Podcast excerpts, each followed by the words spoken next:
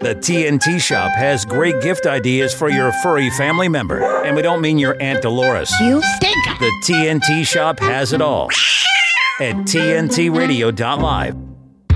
Patrick Henningsen and TNT. All right, welcome to the program. Welcome to the program, ladies and gentlemen. This Tuesday, we're live and direct for the next two hours here at TNT Today's News Talk. I'm Patrick Henningsen, your host. Thank you guys for joining us today. We've got a pretty informative and powerful show again lined up for you today. Hello to everybody in the TNT chat community. Great to see you guys uh, in there and gathering and coalescing around the most important stories of the day. That's where you want to be during the program. You can access the chat room via the TNT app, which you can download from Google Play or the Apple Store. TNT Radio app is live and ready to rock. You can get to the chat room there or via the URL tntradio.live and just go down to the lower right hand corner. You'll see the red chat bubble. Just click on that. Log in. It'll keep you logged in. Keep your details uh, on the sort of credentials. You'll be able to get in there seamlessly, day in, day out. That's where you want to be during the program. Uh, in the first hour, uh, we're going to be joined by a published author uh, who also has a program on this network. Pelle uh, Taylor is going to be joining us uh, in the first hour to discuss uh, the very precarious uh, situation of Ukraine. Uh, there's a lot of interesting angles that have emerged and a lot of problems that are arising uh, for the regime in Kiev, but also for their sponsors and backers, namely the United States and Britain uh, and the rest of NATO for that matter. We'll look at the various problems here and the, where things are going to be heading uh, in the near future. We'll talk to uh, Pelle about that. Uh, very interested in his uh, take and commentary on this for sure. And in the second hour, we're going to be joined by writer Blake Lovewell. Uh, who has penned an excellent piece, which we published up at 21st Wire.com. It's called World War Grift who is driving the global defense racket. Very informative piece. Uh, I do encourage people to go read that. It's up at 21st Century Wire right now. Uh, grab that link, drop it into the chat room if you're able to. It's a very good read by Blake. And he breaks down what is really driving this global defense system, this racket, this economy. And it seems to be that the mask is coming off uh, especially following this latest foray uh, in the Middle East. And they're openly admitting now, saying the quiet part out loud, which is that this is all about jobs back at home. This is good for business.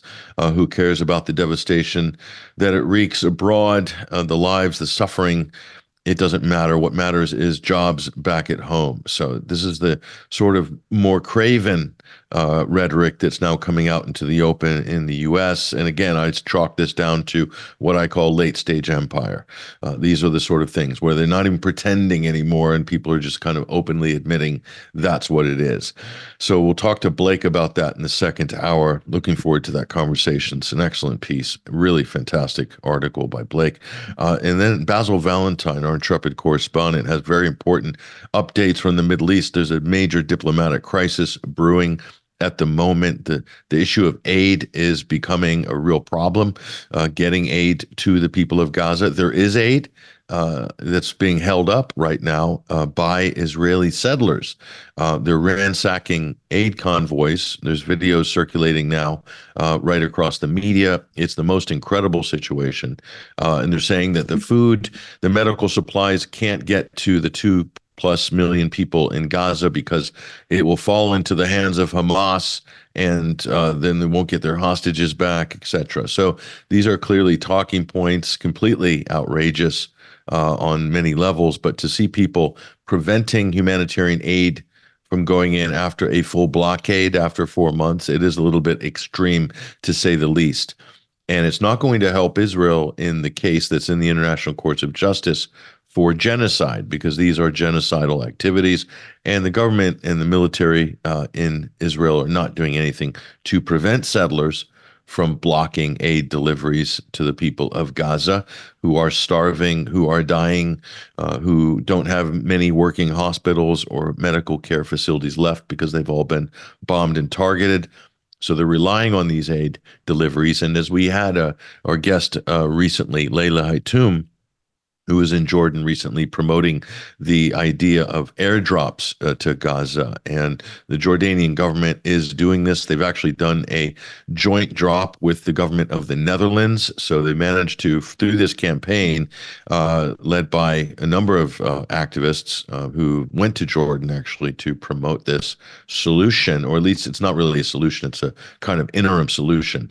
Uh, other countries have taken notice and have come in and gone in a joint venture with the Jordanians uh, to do that. And that's with the Royal Hashemite Hospital, the Jordanian hospitals that are uh, located in Gaza. They're going to collect the airdrops and then they're going back and providing uh, what aid they can with whatever's delivered. So uh, there is aid, uh, but it's being held up or it's just not being able to be accessed for security reasons on the Israeli side and literally Israeli citizens preventing the aid from going to the Palestinians. Honestly, you couldn't make it up. What's getting interesting though is on the boycott, divestment, sanctions front. McDonald's, Starbucks say the Gaza conflict is hurting their business, but they're also claiming that they don't support Israel. It's an interesting situation that's uh, brewing now with these boycotts. And the fast food giants like McDonald's, Starbucks as well, have faced boycotts, full boycotts in Muslim countries over their support or their perceived support for Israel. Now, in the case of McDonald's, they absolutely 100% uh, have backing the IDF, providing free food uh, in the wake of the uh, military operation in Gaza. That, of course, did not sit well uh, right across the Middle East and the Arab world, and many franchises are closing down.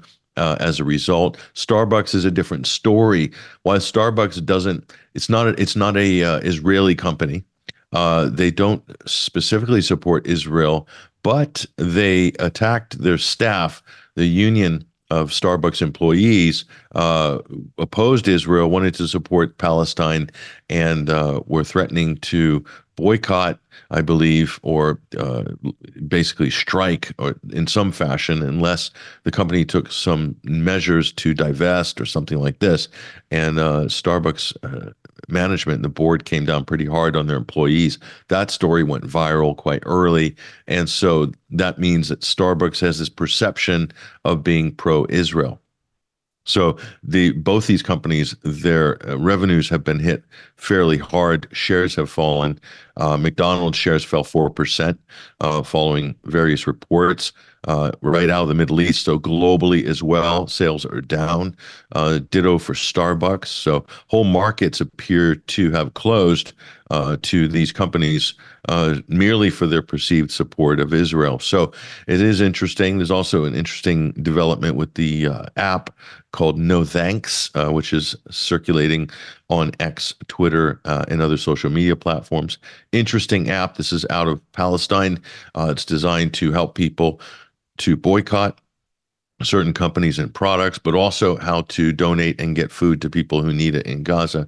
It's a very interesting program, a very interesting campaign. We may try to get one of their founders on the program this week. Uh, so that's something we are working on behind the scenes. Uh, it's very difficult to run anything in and out of this area because it's under a complete blockade. So it is interesting and it is very encouraging to see that people are still trying to find loopholes uh, to do that. We've had a few on the program. We'll continue to do that. Certainly, it's a point of interest. So, uh, speaking of partitions, uh, speaking of uh, separate states and uh, the instability of uh, geopolitics comes close to home in Britain. The UK dismissed calls for an Irish unity vote. So the Nationalist Party or it's not quite the Nationalist Party that it once was, Sinn Féin, uh, has said the decision on Ireland's reunification is, quote, within reaching distance or touching distance. And Rishi Sunak, the appointed UK Prime Minister, downplayed suggestions that a referendum uh, on Irish unity is forthcoming. He may be correct there. It may be quite a ways off, probably years off, in fact, but they are talking about it. And it is extremely interesting, especially after Sinn Féin's Michelle O'Neill last week became the first Northern Ireland First Nationalist First Minister since the partition of Ireland uh, more than a century ago. So she's talk, talking about a new dawn for Northern Irish politics. And there's a lot of talk of unification. This is interesting situation because both in in Britain or the United Kingdom, Northern Ireland, and then Southern Ireland, the Republic of Ireland, which is in the EU, you do have the Sinn Féin party in both of these countries, the both of these areas. So this is uh, they have both feet in both camps.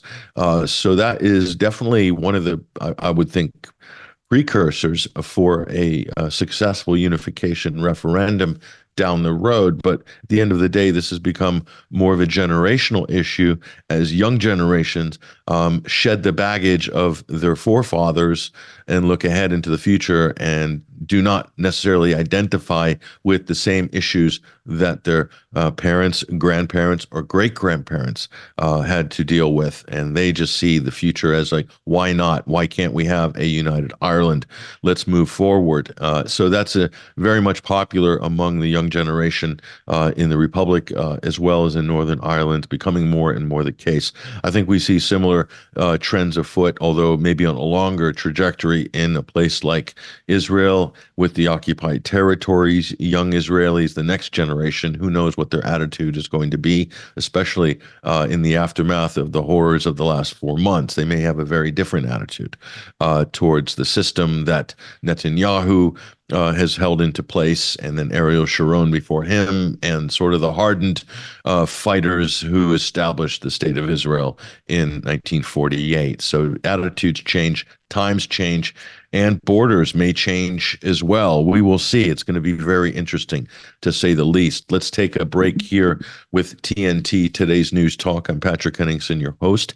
We'll be back after these messages with Pelle Neroth Taylor to talk about the increasingly precarious situation in Ukraine and much, much more. Stay right there.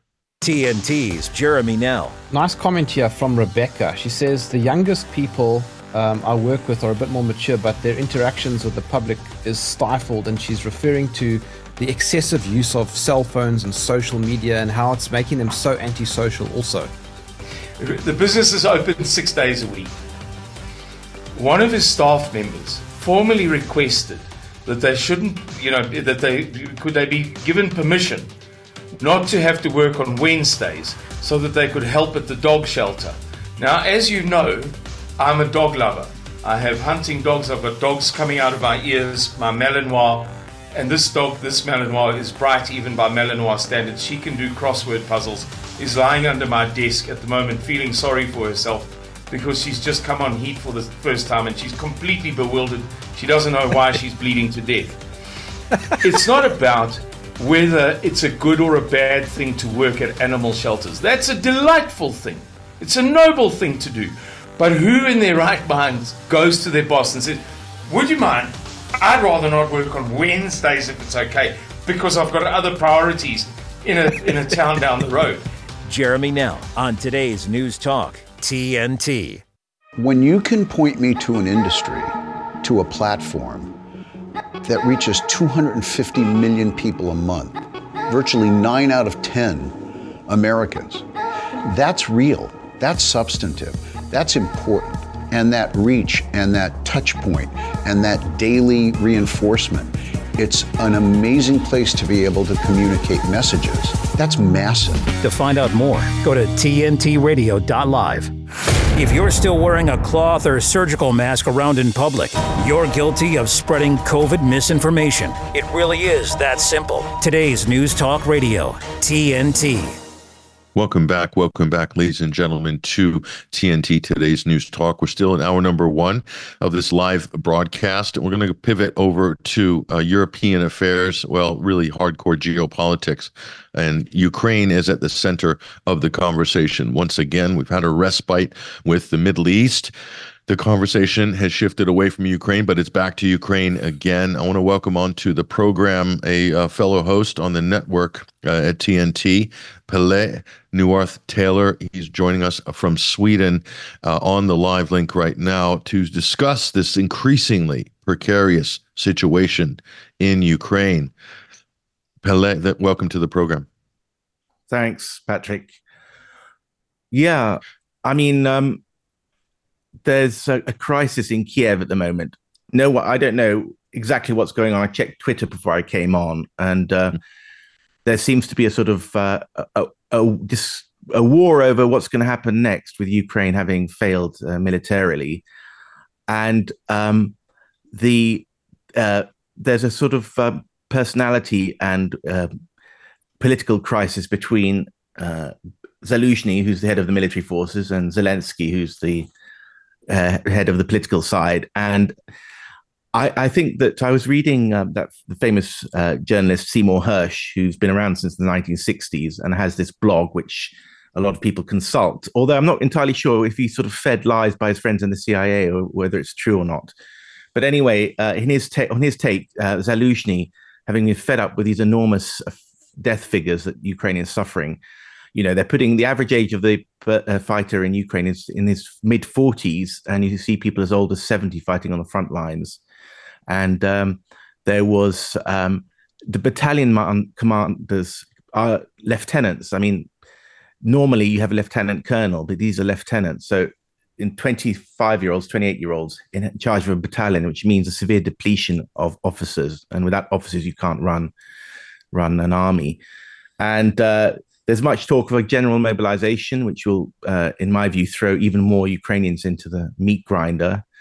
And uh, Zelensky's got very much his eye on Western opinion. He's a politician, an actor out to his fingertips. He knows what looks good, and he wants to promote this idea that uh, Ukraine will never surrender. Whereas Zelensky is more of a sort of, you know, armed forces man. He looks, he's a realist, I think, and he doesn't. I don't think, according to the Seymour Hersh thing, he's been talking behind, or possibly with uh, Putin's foreknowledge, with the, the commander of the Russian forces, Gerasimov but behind Zelensky's back. So it's a triangular thing. Putin's in on it, uh, Gerasimov's in on it, and Zelensky is in on it, and perhaps the West is in on it. But, but Zelensky doesn't want to hear any of this. He wants a kind of ceasefire to spare the Ukrainian armed forces.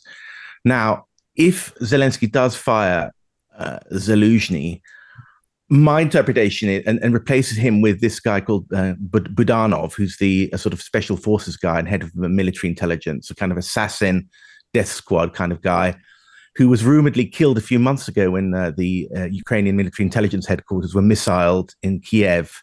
And there's this meme floating around with Budanov's head popping up in all kinds of different places. It's kind of joke.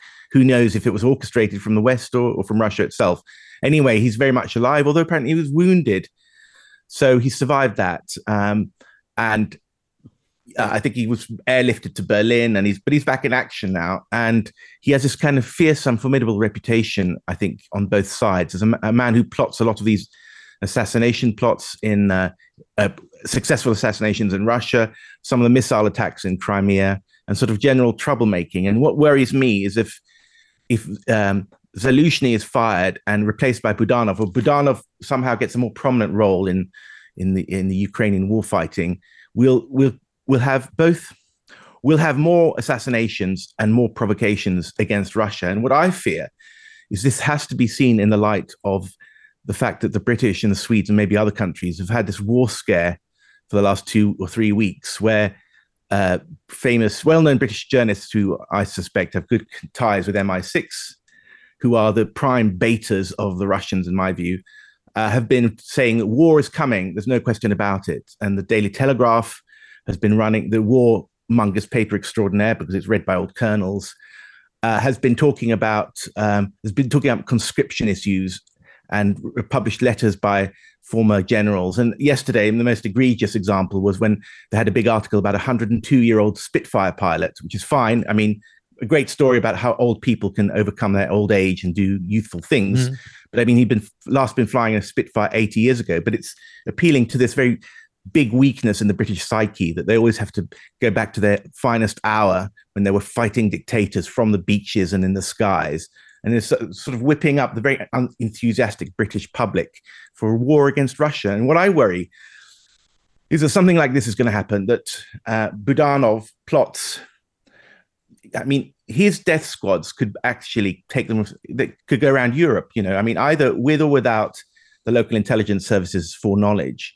It's easy to smuggle weapons. They could pick up weapons locally. Locally, they could easily assassinate a Swedish leader or a Dutch leader or something like that. And of course, a Ukrainian can easily pass off as a Russian. So they either and that could either been sec, um, uh, approved, prior approved by by the British and Americans, or it could simply be the Ukrainians going rogue because they want to provoke a war, a third world war. So we've got a lot, a lack of control. Even assuming that the British are responsible, which I'm not sure they are, uh, the Ukrainians could promise one thing and go much further if they were desperate enough to provoke a war. So, say they assassinate a Swedish leader on the street because there's still no security in Sweden. Suddenly, we have this shock and awe from the British media about Russia doing this, and we're suddenly in a war with Russia. And I don't think that. Um, I mean, because on the on the military side, we've got years before the West can catch up uh, and uh, they're facing a very, very reluctant Western public. So even though people like the German defense minister and the British are talking about conscription and war, I mean, people in the West don't take, take it seriously. But having seeded and planted that idea that war is coming, and then this sudden attack happens, people we might have this sudden emotional rush to war, but it will be a phony war like in 1939. But that phony war, which will be perhaps it won't be. Uh, they'll try to keep it at a low enough temperature uh, so that um, it won't be nuclear to, lull people into it, and then followed by a very uh, rapid conscription, and, rep- and that'll be the impetus that is currently lacking. Now, I want to let you know that I don't have any proof of this. Okay, I have no nothing more than what I see on Twitter. I don't have any special sources, but it's so it's in, entirely speculative. But we've got to, what what I do know is that um, we people who love peace, we've got to be out there and warning about these things, even if it's only 20% chance of it happening, before they do it to us, before they surprise us. And because these are countries, Britain and America, that may have been responsible for the 9 11 false flag. I mean, if you take the argument that's very uh, prominent in the uh, in the uh, in the um, alternative media sphere, and I think you yourself, uh, a few years ago, you followed the um, the Skripal case quite closely, and I think that was a the British were trying to twit the Russians and tweak them and basically destroy their reputation. And they had dozens of diplomats. And of course, they wanted to se- sever any incipient relationship between Trump and the and the Russians. And that's always been a, a great fear of the British that the, the, the Americans are quite isolationist and in my past, uh, I've written a couple of ebooks about uh, the Cold War, and the the British, the Americans are surprisingly benign towards the Russians. Is that the British are much more aggressive, and they're terrified oh, yeah. of losing, terrified of losing the American. They think they see themselves as the evil mastermind. Well, they think see themselves as a good mastermind, of course. But for the Russian perspective, they're the Moriarty, the, the you know the, the devil in Sherlock Holmes, plotting these things. But the Russians, the brain can't do anything without American brawn. So a lot of the um, the, the psyops and things is aimed and, and demonization of Russia is aimed at an American public, and they'll go along with it. You know, if then and of course the British will use their enormous soft power, posh accents, and all the rest of it to bring the Americans into war, and they did that in World War One, and they did in, in World War Two. So maybe they'll do it in World War and Iraq as well. You know the the the Niger yeah. yellow cake uh, thing. You know that just, just right. when just when the U.S. was wavering a little bit, I think it was uh, mm-hmm. Hannigan head of GCHQ arrives with some yellow cake uh, evidence um, that came right. straight out of uh, straight out of the right. donut uh, GCHQ. So, I mean, the, so two questions then here. Um, to, a, to what end?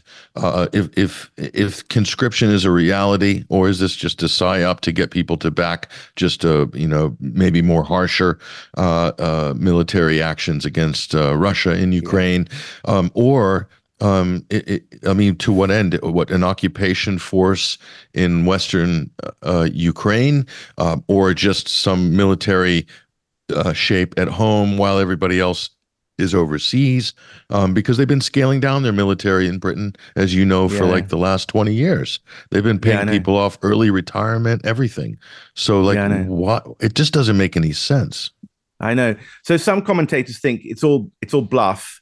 I mean, there are many actors here, and it's like a chess game, if you like. I mean, if you're ma- if you're master at chess, you, how many moves do you think you had? Ten or fifteen? You game these things out. If he does that, I do that. And yet, as soon as you uh, think that this sort of thing happens in national security issues, you're called a conspiracy theorist when the stakes are infinitely higher than in a chess game. So, for all I know, I, I they could be gaming these things out, and I think that there could be, and there is a psyops element because the Russians, the British know that the Russians know that the British do these psyops, and they're the world experts at it. They don't have an army, but they've got MI6, they've got SAS, and they're proud of it, and these are dedicated people. And uh, the British don't, and of course they've got these this large bovine population who will be, just believe anything they say, and, and and the sort of iron nexus between the British media and the British intelligence services is something the British exploit almost continuously. And um, I think that, there might be this thing that if the Russians think that we are going to do this and that we're out of control and we might create a provocation, let's say uh, we create uh, a provocation in the Baltic states and pretend it's Russian. So we, will get some local Russians bust in from Ukraine, pro Ukrainian, and cause a fight with some Balts or something some shooting fight, no one's killed, and that's blamed on local Russians fighting for their voting rights now because they're going to vote in the Russian election, even though they're based in Estonia or whatever.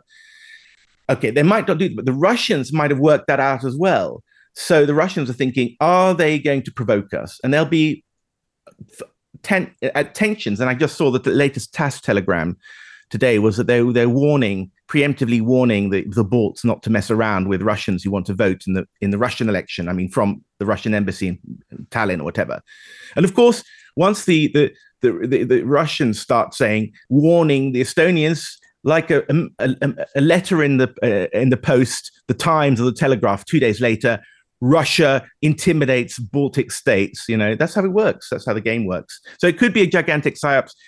It also occurred to me that maybe some people have speculated that the British, uh, who are the sort of prime sponsors of Zelensky and so on, have, have been caught short because there's only so much special forces can do, and they don't really don't have an army. So they're sort of saying, well, you know, we because um, a document has leaked apparently to RIA Novosti.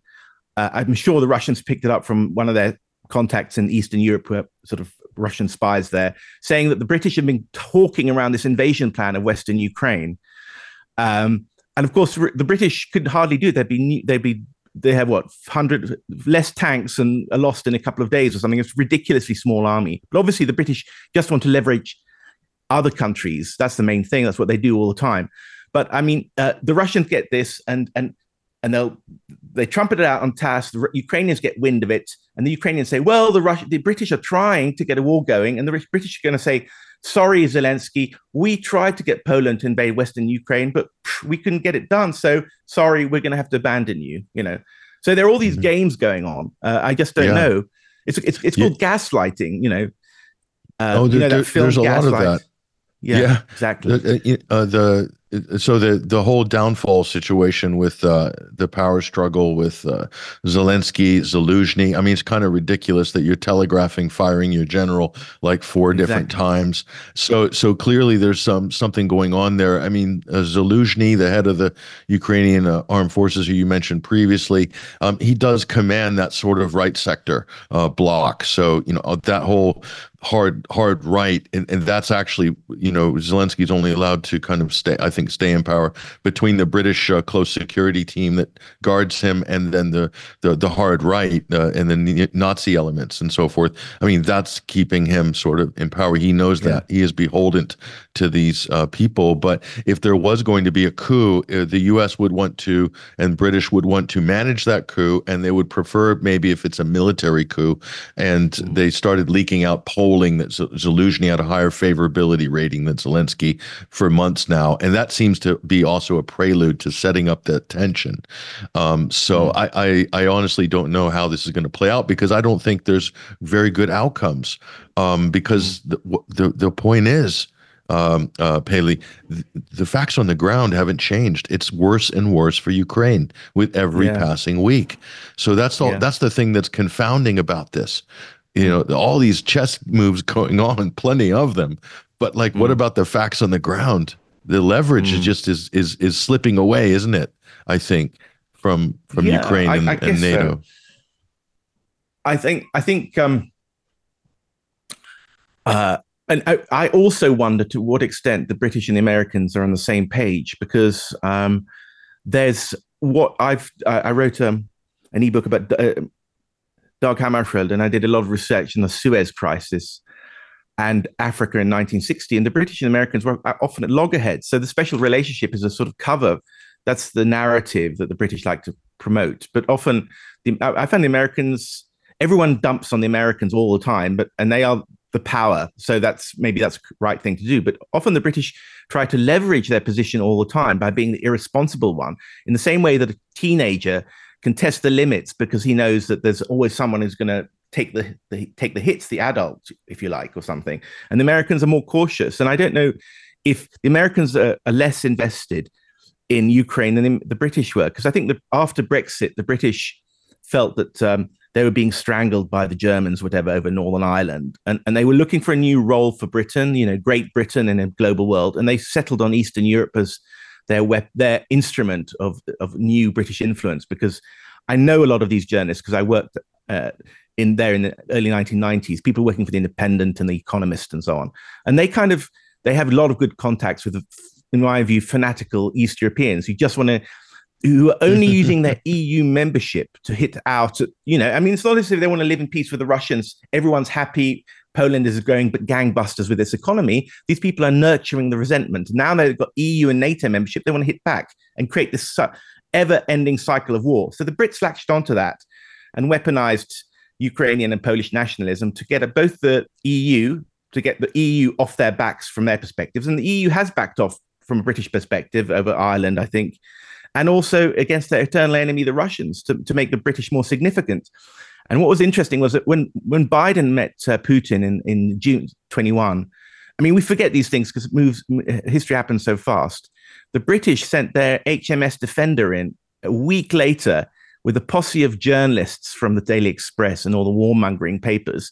And the Russians said, tried to shoo the HMS Defender off and fired shots in front of it or whatever. And the next day it was you know, Putin, the Hitler, blah blah blah. And these headlines had obviously been pre-confected because they were so aggressive, so coordinated, and they kind of. I mean, it happens before in history. It, as soon as there's a peace effort, it's that peace effort is sabotaged, and often the British mm. are doing the sabotaging. You know, I mean, they they sabotaged. The, I'm trying to get a guy on my show, Philip Zelikow, who's actually quite mainstream.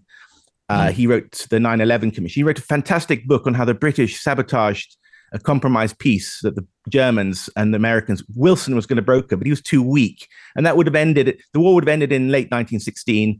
And he was going to hammer the British by stopping selling uh, them ammunition and loans. And the British then intelligence service got, their, got a way around it and made the war last another two years. So no, that would have been a game um, changer. that would have been a game. Well, there wouldn't have been a Russian Revolution, and there would have been a a, a war. What's the word? a, a, a negotiated peace that wouldn't have left the Germans so resent- resentful. I mean, there wouldn't mm. have been a German Revolution. There wouldn't have been a Hitler. There wouldn't have been a Versailles Treaty.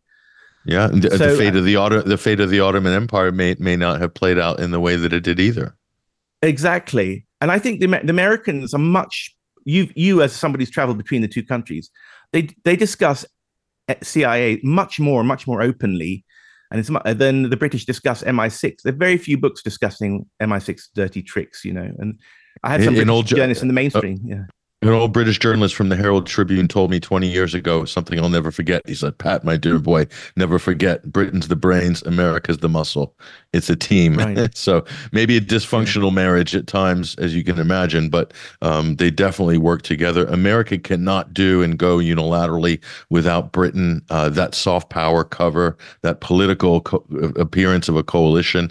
This is absolutely crucial to the mm-hmm. United mm. States doing what it wants to do. And Britain will also be a beneficiary of that as well. But the, the, the dark horse I wanted to bring up as Scandinavia, what happened yeah, to Norway, Sweden, and Finland? They were leaned on pretty hard uh, uh, with regards to NATO in, in, all the hysteria when the when the Ukraine thing kicked off.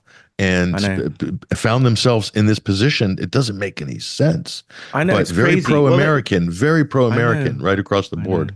What do you think? I know. Well, I mean, I wrote my my career has, has been because I came to Sweden after a life in the career in England, partly to cover Scandinavia, which was a terra incognita for for Brits and Americans. And I grew up with Sweden as and you, and you as well as Sweden as this arbiter, the perfect society, neither red nor blue, but a white neutral country floating above everyone else, much like Switzerland.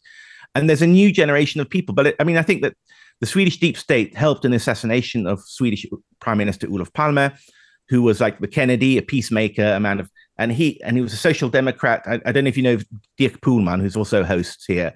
He's talked a lot about the Germans and uh, Herrhausen and how the Germans were outmaneuvered in their Ostpolitik. Well, the Swedes had a version of the Ostpolitik, and they that was killed. And maybe and, many Swedish politicians know that if we approach the Russians too much, we'll end up with, with Palme's fate. But there's also the historic 300 year old Swedish revenge mentality about the Russians. You know, I mean, the Swedes haven't all been neutral types, but they and a lot of young guns in the military. I mean, they're really they're more they're more fanatical than anyone I've ever heard. I mean, and they dominate the debate completely in Sweden, unfortunately. There's no NATO opposition. The NATO demos in this country, anti NATO demo, get eight people all in their 60s or above. You know, I talked to the to the head of the anti-NATO movement. His internet connection doesn't work. You know, he's 75 years old. The other main anti-NATO guy is 82 years old. no one under mm. 50 is uh, it has a has a has an insight. And the Swedish SVT, Swedish television, is extremely propagandistic. I mean, it's completely one-sided. So, and but I, I, it's it's really tragic because I fear they're they're going to be next. They're going to be left. They're lieutenants to the British, as the British are lieutenants to the Americans. So they're fully on board, unfortunately. I, and there might be a provocation in the Baltic Sea. Scandinavia has always been a key balancer uh, during the Cold War and throughout history. I mean, like an essential balancing element between the West and the yeah. East, and that's gone now. And that really uh, should scare a lot of people because you have the full militarization of the Finnish border, uh, and also right. Sweden's northern territory and Norway too. The United States are, are, are setting up uh, sovereign territories in that's all right. of these areas. So That's it's right. a, it's it's a total uh, transformation, I think. And what's we have watched Kaliningrad closely because obviously that's a Russian enclave on the Baltic mm. Sea, and it's now surrounded as West Berlin once was once upon a time. And you have the Swedish media and Swedish, and it's always there's always a certain kind of Swedish male in his 30s, 40s, or 50s. They're engineers or something, and they and they have no historical knowledge, and they're really gung ho. I mean, they're really aggressive.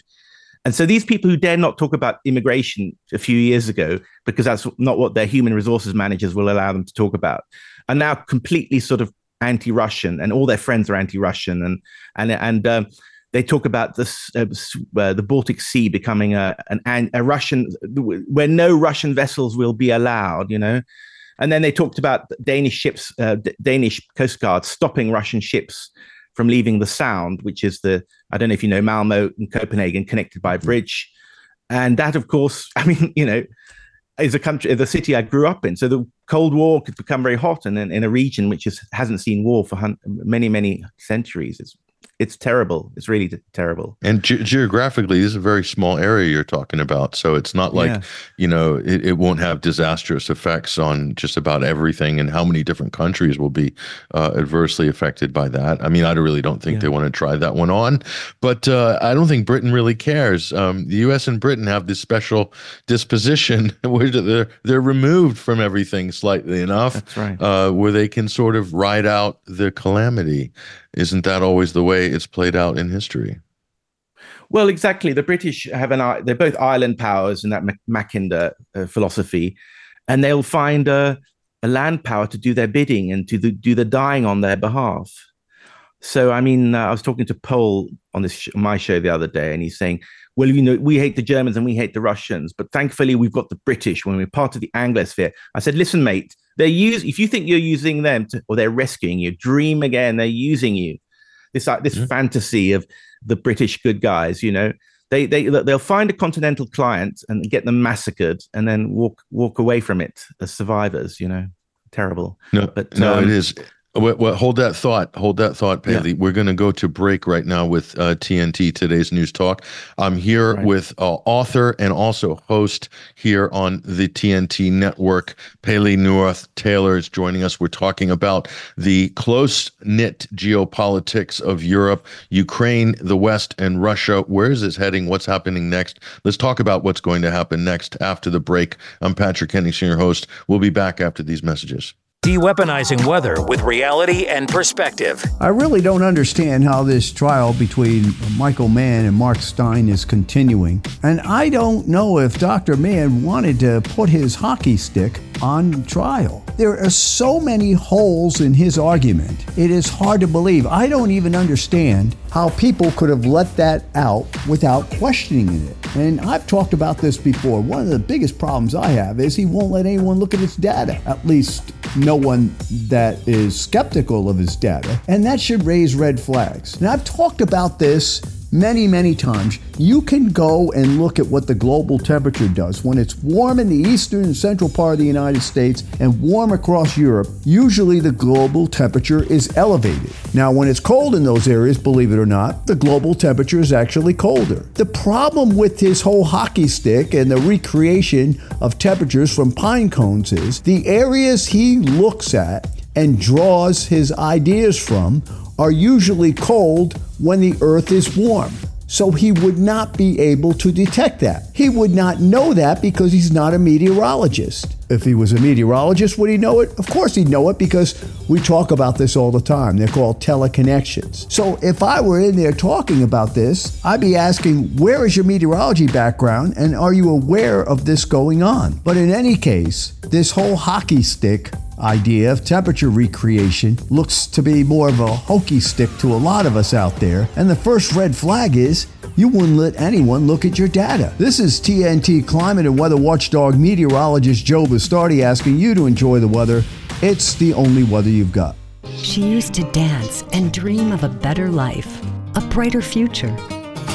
Today, thanks to Children International and friends like you, she dances for the world. Together, we give children in poverty a chance to set their sights high and achieve their dreams. Learn more about Children International and join us in our life changing work at children.org today. You're with Patrick Henningsen on today's News Talk Radio, TNT. Welcome back, ladies and gentlemen. Welcome back. We're still in hour number one of this live broadcast. Uh, we're talking about the increasingly precarious issue of Ukraine, uh, precarious for all the stakeholders, the United States and Britain, I think, being the biggest stakeholders in the West. Of course, Poland is deeply invested in this problem as well. So are the NATO countries, but nothing on the level of command and control like Washington and London. And discussing this mm. uh, is our guest author, uh, and also host here at TNT Today's News Talk. Uh, Pelle Neroth Taylor joining us on the line right now. Pelle, so listen, um, the, the the bluff, the double bluff, uh, the asymmetric attacks. There's just been a mm. whole series of things that have happened over the last two years. Things that would normally in in the past might have triggered a retaliation by mm. Russia. Russia seems to be playing their cards very close to their chest, not reacting. Uh, and mm. I, I, will say the Iranians uh, and others doing the same.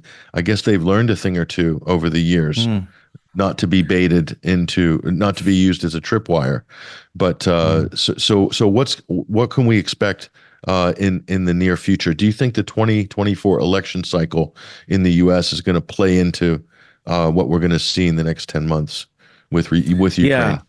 Yeah. Well, I think um, this thing about uh, provocations first, I think that um, in um, when these peace negotiations, I was talking about World War One, and when the peace negotiations were going on secretly behind the Brits' back uh, between Wil- Wilson and uh, the Germans, um, it was basically uh, Kaiser Wilhelm was a moderate. He wasn't the beast of Berlin that the British press would have it, but he was a, mo- a soft guy. He's half British anyway. His mother was a, a, a daughter of Queen Victoria. And he and his um, Chancellor Bethmann Hollweg was another British pro British guy. He couldn't understand why the British hated them. That's that's when you read the, the German diplomatic papers. That's a, a running theme. Uh, but of course, they had people on their right, uh, Ludendorff who, and Hindenburg, who said, you know, why aren't you, the, how can you let them? How can you let the British humiliate you all the time? When you're uh, reaching out with your peace feelers, uh, they are just attacking you and continuing to insult you and call you an extremist. So we're going to give you an ultimatum. If you don't get this peace deal sorted with the Americans, we are going to strangle Britain with unrestricted submarine warfare. So we, we're going to give you until, you know, 31st of January 1917. And the British knew this. I, got, I forgive me if I can't remember all the details. About two years ago since I wrote the book, but it, that was a sort of scenario where the British had information advantage, so they knew that if they could get the the hardliners into power in, in Germany, they would get their they wouldn't get their negotiated peace, and they would get because uh, the Germans wanted to sink all ships coming into British waters, and that would include American ships. And everyone knew that one, if once that happened, the Americans would be in the war. So the Americans, uh, the British said, well, once the Americans are in the war, we're saved. And um, so we don't want a negotiated peace. We we don't want the nice guys to win. We don't want peace. So we're going to goad the soft guys into being so humiliated the hardliners will take over. And that's more or less what happened. And the hardliners miscalculated, they underestimated the Americans, and the Americans won militarily uh, the First World War. Well, what we see today is Putin, unlike what everyone is, not the Hitler. The British love to Hitlerize all their opponents. Everyone is Hitler. Uh, but he is probably he's a, a, liberal, and according to some sources, I think on the website you were part of, Alex Thomson, I think uh, he's this GCHQ guy. He said that they were Putin was a, a liberal Western British asset some, at some point in the 1990s who narrowly avoided being killed when he was invited to London. I don't know if that's true, but certainly he's always had a soft spot for the West and and uh, and kind of liberal. But of course, they're hardliners. I mean, he's uh, part of cabal and they are all watching him closely for too many concessions uh, or too, too and allowing his red lines to be crossed. So if he can be provoked enough or humiliated enough, they might take over and and force a stronger reaction uh, from the Russians, which in turn might uh, unite NATO. That's what that's what I fear. And I think uh, what I, I, fear is that Budanov will carry out these uh, pinprick, assa- it's political assassinations in different places and keep the Russians on their toes and um, I also worry that um, the, the, there might be some Brit. I mean, Britain, uh, Russia. You know, the whole RussiaGate hoax. I mean, it took up so much bandwidth in 2016 and to 18. And I remember listening to your show as well as Scott Horton's show and reading all those RussiaGate books in all their detail about Papadopoulou and whatever. I can't remember the details, but what I remember, what my, my sort of uh, picture of the overall thing was the very strong British aspect of this, which was that all the uh, attempted entrapments of uh, Trump's rather naive foreign policy advisors took place in London and with British assets, and and it was hmm. all I don't know. I mean, these these guys like Mifsud, maybe you can fill me in. You know, Dow, yeah, Joseph uh, Mifsud, Downer, Steph, Alexander Downer, Stephen Halper, Stefan Halper, yeah, he was at Cambridge. Oh, it's ridiculous, wasn't it? And that this woman who who was supposed to have seduced uh, Mike Flynn or something in Cambridge. You know, mm-hmm. uh, her name yeah. beginning with an L. Ah, all these crazy things are going on. Yeah.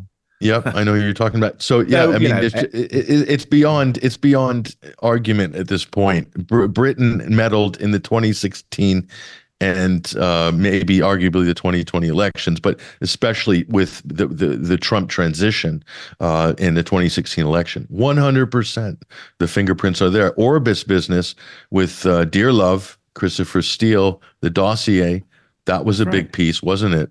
That that, yeah. that came straight out of Britain. And they say once MI6, you're never ex MI6 my ass. You know, I mean, maybe you know he's still maybe loyal to his old uh, employers. I don't know. Uh, but I mean, one of his colleagues in Orbis was um, uh, what's his name, Pablo Miller, who Pablo was the Miller. handler of uh, Skripal, right? so, and Skripal was another operation aimed at. Uh, I don't know. I can't remember all the details, but I don't. There's Operation Toxic Dagger going on at the same time, a sort of simulated Russian chemical attack on Britain, and it actually happened, and all these hmm. anomalies, as you well know. But I mean, was that a way to get to bounce a reluctant Trump into uh, into confronting Russia? I think it was some, something like that. Yeah. Yeah. That, so there's part partly that plus to to to turn the British public and the American public increasingly against Russia in preparation right. for the war that was to come. Uh, I think right. we can look in hindsight so demonizing the Russians means they, can't be trusted. So any peace deal they come up with, anything they say can't be trusted, basically. So you're knocking that sword out of their hand. And anyone who says things, I haven't been called the law whore whore yet, but you know, I'm sure that at some point there'll be someone on Twitter saying those things. I mean, it's, um, but um, uh, and what else? I mean, Duma, of course, the the chemical bat gas attack with the white helmets and so on and of course, let's say the Scandinavian media they they they're basically like uh, local branches of the uh, of the British media. I mean, they report completely uncritically. It's rather pathetic, really. I mean, being a fanboy, the Scandinavian fanboys. They think, well, you know, John Cleese, we laugh at his comedies. The British are wonderful. They have these fantastic soap operas that dominate our TV series Murders, Midsummer Murders, The Beatles. All this comes down. And oh, the Russians, they eat potatoes and they they have the gulags. And it comes down to that. Which country do you trust? So unfortunately, the Swedes are totally um, totally on the British side. I mean, I can't think of any other country except possibly the Netherlands that is so in the tank. Well, you do have the uh, you know the Gustav uh, uh, family line and the British royal family. They are very much uh, the Swedes and the British are very intermingled on multiple levels. Uh, yeah. traditionally, uh, yeah. Well, the arms so, industry was bought, the Wallenbergs and so on. Mm. Uh, oh yeah, Investor AB, the Wallenbergs. That's right. Well, listen, Sweden was already implicated in this. They provided a lot of the NLAWs uh, that uh, blew up Russian tanks in the early days of uh, this latest round of hostilities in Ukraine. I right. mean, so Sweden was already heavily, they're already in it. They're deep, yeah, right. deeply in it at that point. Right. So um, interesting. Well, I live quite near uh, Sweden's main air base. It's called SF7 and uh, I hear jet fighters roaring at all hours, basically. And uh, I know a diplomat who lives locally, a retired diplomat, and he has his sources inside. He said it's going to become the next Bagram. You know, mark my words. Mm. So this what the Swedes are setting themselves up, and they and they they're falling into it with open arms because they're saying, well, our economy needs this NATO investment. We need to upgrade our roads. We're going to get lots of money because our the economy the economy isn't doing that well and the uh, the unemployment is one of the highest in the EU, strangely enough. Um, so they're actually looking forward to that, and it gives Swedes a purpose as being this bastion.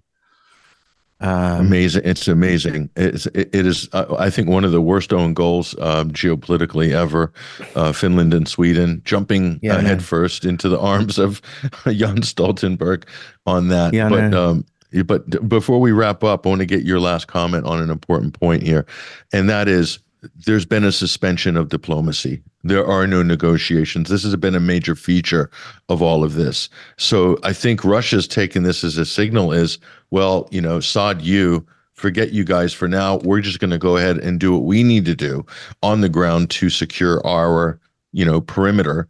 Uh, and we'll see you later. If you want to talk to us, there's our number. Like yeah. that's a new thing, isn't it? With it, this isn't how uh, diplomacy has ever been done. Even during the Cold War, they had good lines of communication, right? Well, I know I, when I was reading, I mean, I, am sure we, we're about the same age, I think. We remember the Cold War in the 1980s. I mean, there, for, for a start, there was much more awareness of the nuclear danger. And there were these huge demonstrations, uh, marches from London, uh, Paris to Stockholm, and the Greenham Common and all that. So people were very aware of the dangers of nuclear war. And I remember I, I read uh, I did a lot of research on the early 80s, and the British press and American press were quite respectful of the Russians. I mean, they they didn't they barely treated the Russians as an adversary. I mean, it was true reporting in the sense of Mr. Brezhnev said this and said that. And it was not, it doesn't have, didn't have that emotional, hysterical, violent, hateful tinge that it's got now. I mean, I I I don't know what I mean, um I read a bit on the history of North Africa, and uh, the pretext for uh, France invading North, uh, Algeria in 1830 was the fact that the Bey of Algiers had swished the French ambassador in the face with one of those uh, fly whisks. Okay, so if that is a casus belli, what isn't mm-hmm. the incessant British hate campaign against Putin for 20 years? I mean, and if he is the lunatic data, dictator everyone says he is with his finger on the nuclear button, why are they doing it if you can suddenly press that button? But anyway, I mean, I think so. It, it, we've we've had this um, really irresponsible uh, media-led anti-dialogue, and I, I, think the diplomats. I don't know what the diplomats in, in Britain are. I think there's a new generation. I think that after the Cold War, um, anyone who was anyone left um, Russia studies and Russian diplomacy. No one spoke Russian. Terrorism became the big issue for the Foreign Office or whatever, or climate change in the third world, and all those trendy things. And the people who stayed in on the Russia Studies department, they were the fanatics. And you and I don't know their names. We don't need to name them here. The people who've had opinion pages in the Guardian and, and in the Economist and, and God knows, and the Telegraph, and then lunatics basically, and they've been biding their time and building up their territory. So I, I mean, I think that in terms of lack of detachment from reality. I mean, the, the, Russia departments and the national security departments have to compete with, let's say, gender studies departments. I mean, they have no footing in uh, in a realistic assessment. And uh, so, I, I, mean, I I went from uh, worrying about um, Islam a few years ago, Islamic fanaticism, but I mean, the fanaticism we have nurtured inside our institutions, white upper middle aged men, is far worse than anything from ISIS. I think. Uh, so I mean that's a non-issue for me now. Uh, you know, and and there I part company with a lot of the alternative media in Scandinavia who's still living in 2003 or whatever, and they think that head the head choppers of Iran that are the main threats in the world or Saudi. I don't think so. Um, yeah. So yeah. So uh, Britain. So I, I, sort of uh, answered, I didn't answer your question directly, but uh, I, I kind of answered it the way I knew. well, it's, it's ongoing conversation, uh, uh, Pelle. Yeah. So I think I think hopefully we can continue this. I think this is a key dialogue uh, in trying to decipher what's going on. Uh, we really mm. appreciate you uh, your time this week coming on to this program, uh, and give a shout out to your program as well. How can people hear it? When do you broadcast? Well, it's between 12 and 1 weekdays, 1 and 2 European time, and I deal with geopolitics, uh, assassinations, uh, you know, the insurrections in Europe, the AFD, deep states, and also things like longevity and uh, vaccines a little bit, a, a, mixed potpourri of interesting things. So uh, I hope you can tune in and, and uh, watch it. It's every day, every weekday, and I have two guests on.